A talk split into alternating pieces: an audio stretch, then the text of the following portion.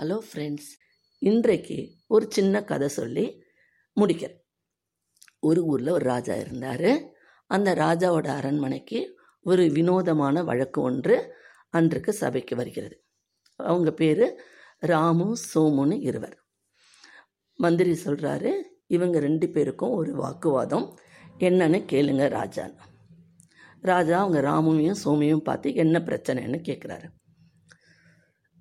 ராமு சொல்கிறான் மன்னா நான் நீங்கள் இந்த மக்கள் எல்லோரும் வாழ்வது உங்கள் தயவு என்று கூறுகிறேன். அதற்கு இந்த சோமு என்ன கூறுகிறான் தெரியுமா? சொல்லு சோமு நீ என்ன நினைக்கிற? மன்னா என்னை தவறாக எண்ணாதீர்கள். நான் என்ன கூறுகிறேன் என்றால் நீங்கள் நான் நாம் அனைவரும் இந்த உலகம் முழுவதுமே கடவுளுடன் அருளால் தான் வாழ்கிறோம் என்கிறேன். கடவுளின் அருள் இல்லை என்றால் நாம் வாழ முடியாது என்கிறேன். அதற்கு ராமு ஒத்துக்கொள்ள மாட்டேங்கிறான் என்கிறான். மன்னருக்கு ஒரு பக்கம் மகிழ்ச்சி.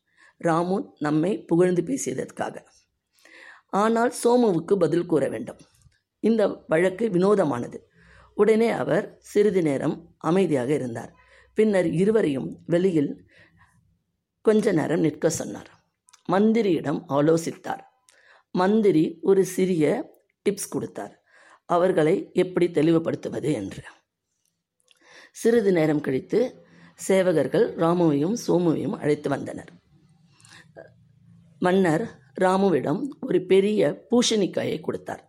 நீ என் தயவில் வாழ்கிறேன் என்கிறாய் என்று இல்லையா?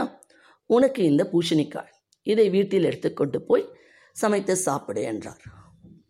ராமுவுக்கோ பயங்கர கோபம். என்ன செய்வது? என்று தெரியவில்லை. சோமுவை பார்த்து கூறினார் சோமு உனக்கு கடவுள் அருள் இருக்கிறது என்கிறாய் அல்லவா? உன்னை கடவுள் காப்பாற்றுவார் என்றார்.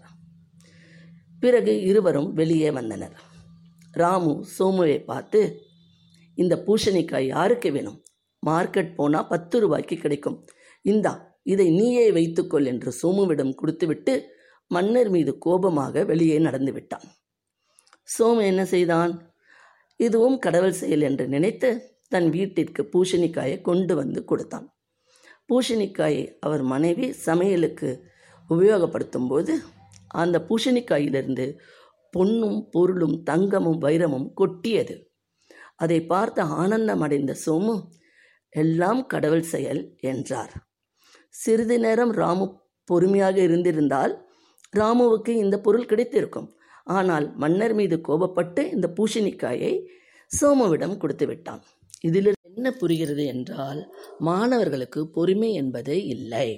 அதுவும் இன்றைய காலகட்டத்தில் மாணவர்களுக்கு சிறிதளவும் பொறுமை இல்லை நிதானமும் இல்லை. மாணவர்கள் மட்டுமில்ல நம் அனைவருமே சில சமயங்களில் பொறுமையை இழந்து விடுகிறோம். நாம் பொறுமையுடன் நம் வாழ்வை மேன்மேலும் சிறப்பாக கொண்டு செல்ல வேண்டும். பொறுமை கடலிலும் மேலானது. நன்றி.